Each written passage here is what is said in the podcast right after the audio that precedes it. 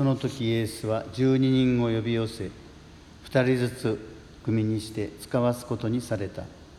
その際汚れた霊に対する権能を授け旅には杖一本のほか何も持たずパンも袋もまた帯の中に金も持たずただ履物は履くようにそして下着は2枚着てはならないと命じられた。またこうも言われた。どこでもある家に入ったらその土地から旅立つ時までその家にとどまりなさい。しかしあなた方を迎え入れずあなた方に耳を傾けようともしないところがあったらそこを出ていく時彼らへの証として足の裏の誇りを払い落としなさい。12人は出かけていって悔い改めさせるために宣教した。そして多くの悪霊を追い出し油を塗って多くの病人を癒した。キリストに賛美。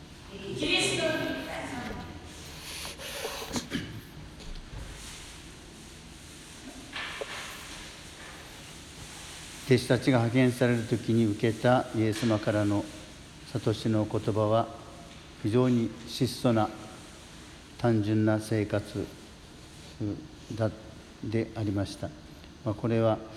まあ、今日本でもよく聞きますが断捨離のおすすめではなくて特に司祭として、まあ、私たちはその物を持たないということは基本的にあるわけですけれども信者であるということにの場合にはまたそういう私たちと同じような生活スタイルは求められるわけではないわけですが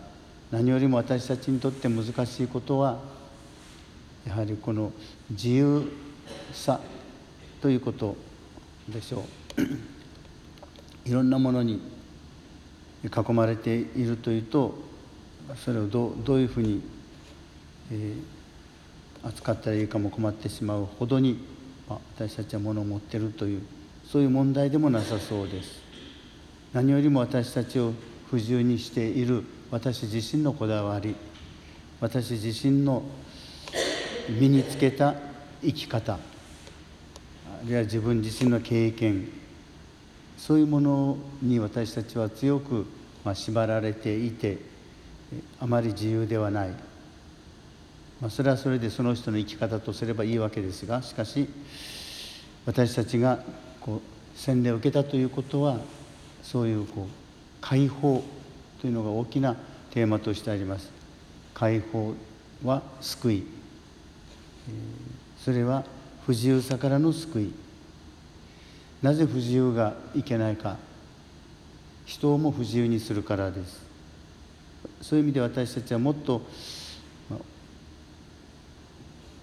まあ、今モンテッソリの教育も幼稚園でなされていますが目指されているのは円満な人間性です。どこに行っても弟子たちがいろんなことにこだわっててああでもないこうでもないという言ってるところにはいろんな問題がしか起こらない。しかし周りの人たちを受け入れ共に生きようとする。それがこの派遣されていく弟子たちの基本的なもの。そのためにはいろんなこだわりから解放されて自由に生きるように。しかも誰かの家に入ったらいつまでもそこにいるのでもなくそれからも自由になりなさい。まあ、イエス様のこの派遣を文字通り生きた人たちがこの全く自分の身をも顧みなかった殉教者たちでしょう今日も聖女あがたの取りなしを願いながら私たちの